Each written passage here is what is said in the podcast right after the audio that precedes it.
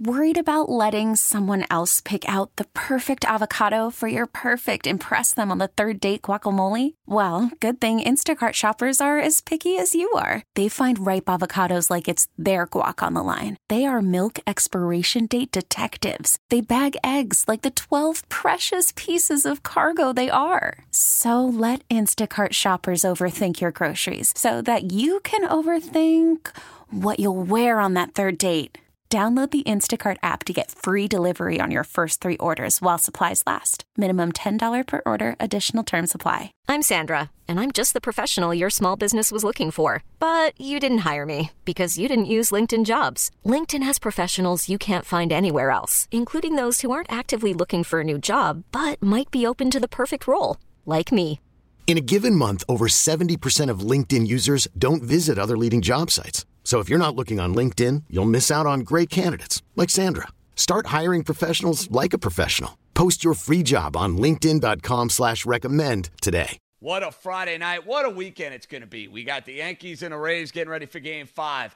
Looks like the NBA Finals probably going to wrap up. And oh, yeah, week five across the board in the National Football League. Let's welcome in our buddy from the morning after, Jared Smith, over at Sports Grid. He joins us for yet another Football Friday. Smitty, what's happening, brother? How you doing?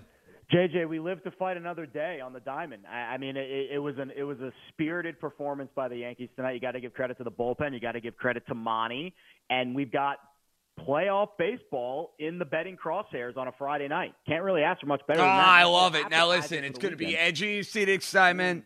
It's going to come down to the wire from a Vegas sense. What did you think the opening line was going to be? And are you surprised now seeing the Yankees favored anywhere from 145, 150, depending on where you can get it? I don't think I'm surprised. I mean, this was about what the price was in game one. The Yankees were laying, you know, 40, 50, 60 cents on the money line, depending on where you did your shopping. I think it's a fair price. I think the big difference here, JJ, unlike in game one, where you have a very set pitching matchup, you know, Snell Cole, here, we're going to get Glass now, Cole, and obviously Glasnow pitched in game two. He's on two days rest. You're not going to have the same set, you know, sequencing for the Rays. It's going to be a helter skelter situation. So you are betting into an unknown, but you also are betting into what the Yankees' strength is, which is obviously Gerrit Cole in a game five. I mean, if you ask the Yankees fan before this series, before this season started, what's your ideal situation? It's I want the ball in Gerrit Cole's hands in a do or die game. So I think minus 150 in, in that range, I think is where it'll open, where it'll close at a lot of books around the country. And, and I think that's a very fair price.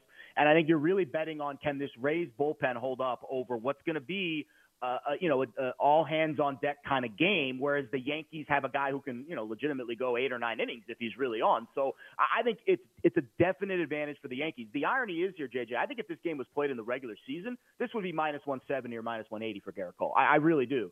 So I, I think you are getting a little bit of value on the Yanks if you can get him at minus 150, or if you can even get him lower than that if there's a if there's a book that's even braver. But here on the East Coast, I don't think you're going to find anything cheaper than 50 cents. And I would bet, Jared, that that line will only go up as Absolutely. we move closer to the first pitch. I can't see that line dipping below 150. I'd be shocked. I think actually tomorrow when we wake up, I'd be willing to bet on the East Coast books. It's in the 60 or 70 range. I, just you're you're 100 percent right. There's there's no narrative that's going to fit Tampa Bay winning that game, which means the public money, especially here on the East Coast books, which as we've discussed are always shaded a little bit towards the pinstripes.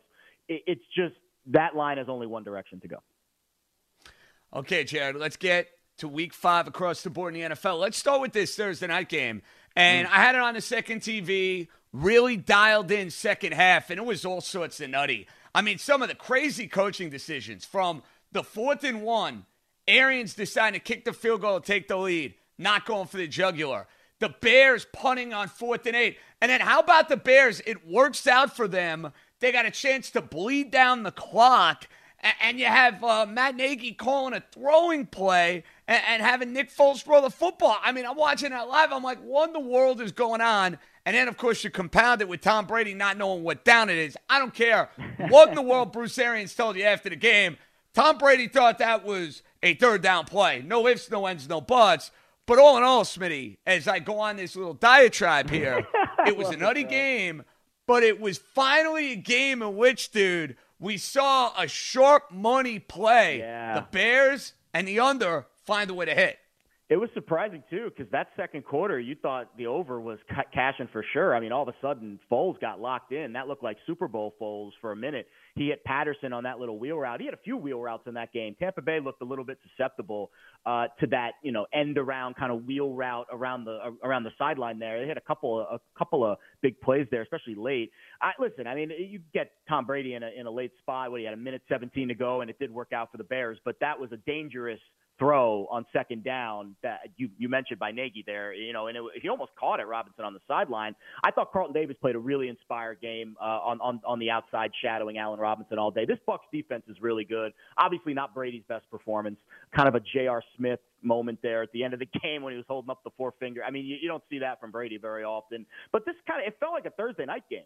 JJ. I mean, it did. It felt like that sloppy, you know, mistakes, and and both of these teams too. And Tampa Bay, if they want to win a Super Bowl or, or compete, they got to clean up the penalties. They're one of the most penalized team in the league, and that kind of reminds me of what Todd Bowles' Jets teams used to be like, which is ironic here with the defensive coordinator of the Bucs now. But very aggressive Tampa Bay defense. They played well at times, but Nick Foles made the big throws in in two or three big moments in this game. He had to make two or three throws, and he made all of them, and that's why the Bears won as far as what we've seen in the first four weeks of the year, Jared, I know you had a good hit on this with Ariel Epstein over at Sports Grid.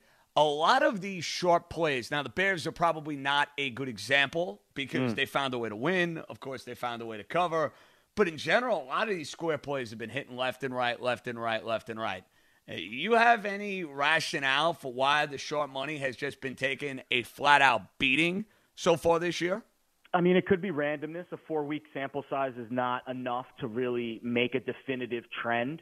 I will say this as usual, remember we had that one week where it was 13 and 1 favorites straight up won, but only seven of them covered against the number, which means six teams won the game and didn't cover the spread. That was such an anomaly, JJ. And the, the, the trends point to that. 80% of the teams that win the game cover the spread, including tonight with the Bears.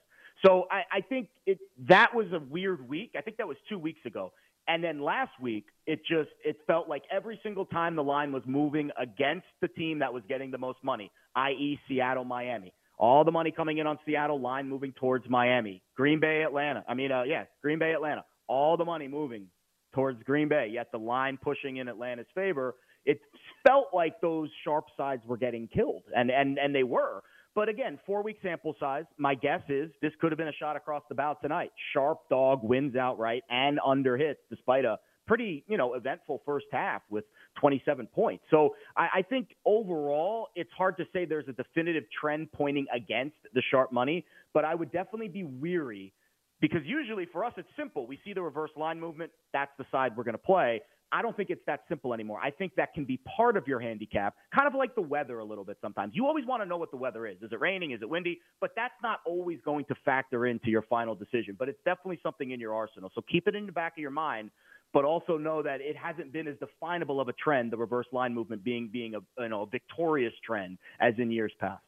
Our buddy Jared Smith over at Sports Grid joins us here on the fan. All right, Jared. I think this is the ideal week to tease games. Now, oh, yeah. look, I mean, it's a weird week. You have the Broncos and the Patriots now, hopefully playing on Monday. Hopefully, Buffalo and Tennessee will play on Tuesday. So we don't have the full arsenal to deal with, but I see so many favorites this week. Favored anywhere in that like seven, eight, nine range. The Steelers are in that range. The Cardinals are in that range. The Cowboys are in that range. Seattle and New Orleans are in that range. The Rams are in that range. Is this, in your opinion, a great week to get after it with a two or three team tease? Yeah, I, I thought last week was good too. I mean, we hit that one with the Ravens and the Rams, and we kind of got a little lucky there at the end with the with the uh, Rams getting that late touchdown. But I think that was uh, kind of pushing the narrative forward of what I'm seeing with some of these, especially the home favorites. And I know that sounds kind of crazy because there's no home field advantage, but that could be pushing the line down just enough to where the home team maybe isn't laying as much as they normally would, and that's allowing them to cover the number. And I think the home favorites of over four and a half points is where I've seen the most the, the most bullish kind of movement. So home favorites of four and a half or more through the first four weeks of the season, JJ, covering it 63%. Wow. To put that in perspective, last four years, 2015 through 2019, first four weeks of the season, home favorites, four and a half or more, covering at 45% against the number. An 18% difference between this year and the last four years. And that, and that to me, that shows maybe traveling is kind of having an effect on these teams a little bit, the protocols, all the stresses of dealing with that. And I think the numbers, because there's no definitive home field advantage, you're getting more of a neutral site line at a lot of these home favorites. Maybe instead of favored by 10, they're favored by seven or eight and that can make the difference. Now, this week you've got a lot of home favorites of over four and a half or more. You mentioned a couple of them. You got the Texans, you got the Chiefs, Steelers, Ravens, Niners, Cowboys, Seahawks. I'd be willing to bet five, six of those teams all cover the number this week. I think the Steelers have some some interesting value. Eagles coming off of that win, tough spot for them. I love the Niners I, I, against the Dolphins this week. Really tough spot uh, for the Dolphins. Seattle's an interesting one because of their defense. I think Minnesota's going to run the ball a lot in that game and try to set the tempo. That maybe is the one I'd stay away from. But I would say Chiefs, Steelers, Ravens, Niners. I think those are all go zones for me for a, a good good teaser spot for all those. Let me get your take on the Jets. We know they're as bad as can be. They're going to Joe mm. Flacco at quarterback. But explain this to me, Jared. This line opened at eight and a half. Why in the world is it down to seven?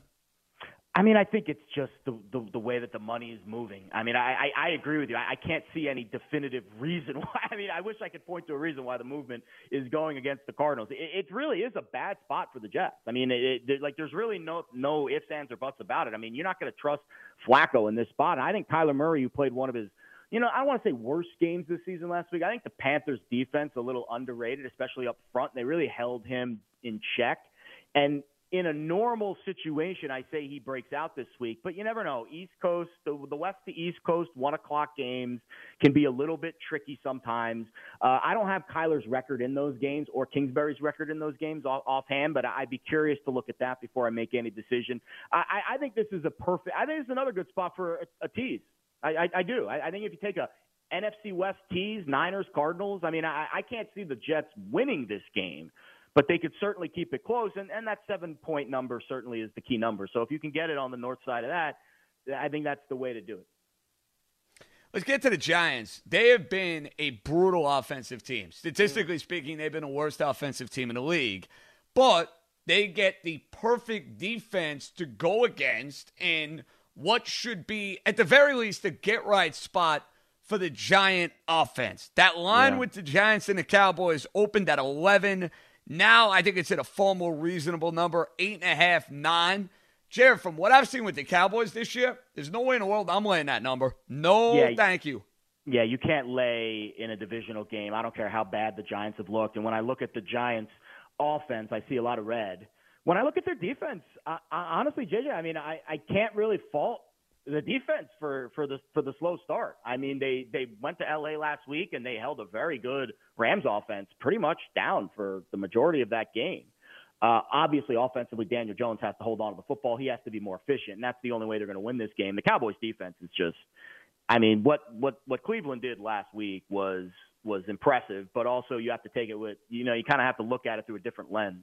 Uh, they're, they're the last they're the second to worst team in stopping the run this week. But unfortunately, obviously, the Giants don't have a guy like Saquon Barkley, but they have a couple of other guys who can run it. And I'm curious if this is the week Devonta Freeman gets going. You know, maybe this is the week Wayne Gallman gets going. If you want to look to them in some of the prop markets, because the the, the Cowboys cannot stop the run. Meanwhile, the Giants can very well. Actually, they're top ten units stopping the run. They're top ten stopping the pass too.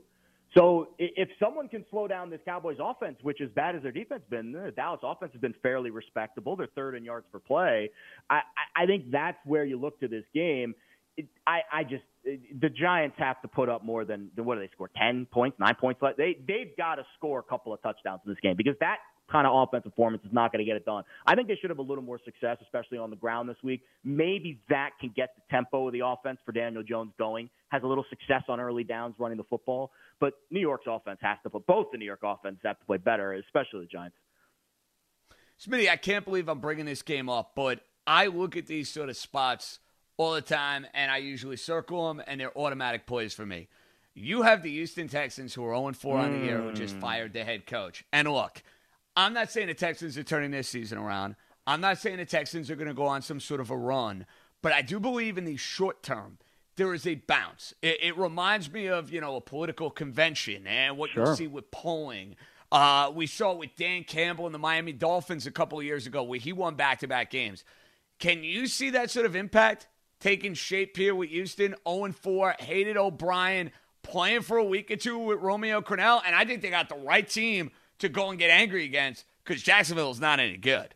No, they're not. I mean, they they do they they do give a little bit of flair offensively, and and Houston's defense has played bad. That's the matchup thing that scares me about this game. You mentioned the bounce back. I thought the exact same thing. In fact, I think in the NBA it's really prevalent, and I think in the NBA, the day after you get fired, the head coach, the team just plays better. I I, I looked up the numbers. It's it's the opposite. So here you go. Since 2000, teams that replaced head coaches midseason, 14 and 22 against the number in their first game with the new head coach. Wow, I, that is I, that I is way worse than I ever could have imagined. And way the narrative worse. does not fit what you think. You're right. I agree with you. I, I, I thought the same thing. I thought this is a great spot for the Texans this week, and I'll even take it one step further. I think the AFC South is still up for grabs. I mean, I know 0 and 4 is bad, but you're going to get a juicy nugget on on the Texans, and and if if there's any spark at all with the Titan situation and with the Colts, still good, but not proven yet. You know, they're still figuring things out with Rivers.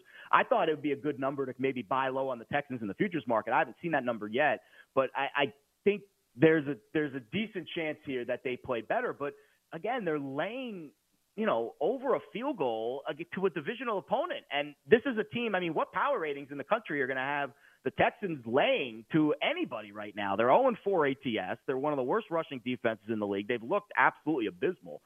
So I, I think the, the the narrative fits what we're thinking, but I, I I find it really hard to back this Texans team this week. Until I now I'll say this: if they play better this week, I'd be willing to back them maybe next week or in the futures market. But I think as a bettor, I need to see something first because the trend doesn't immediately point me to the Texans this week. The trend says it's maybe a bit of a false narrative.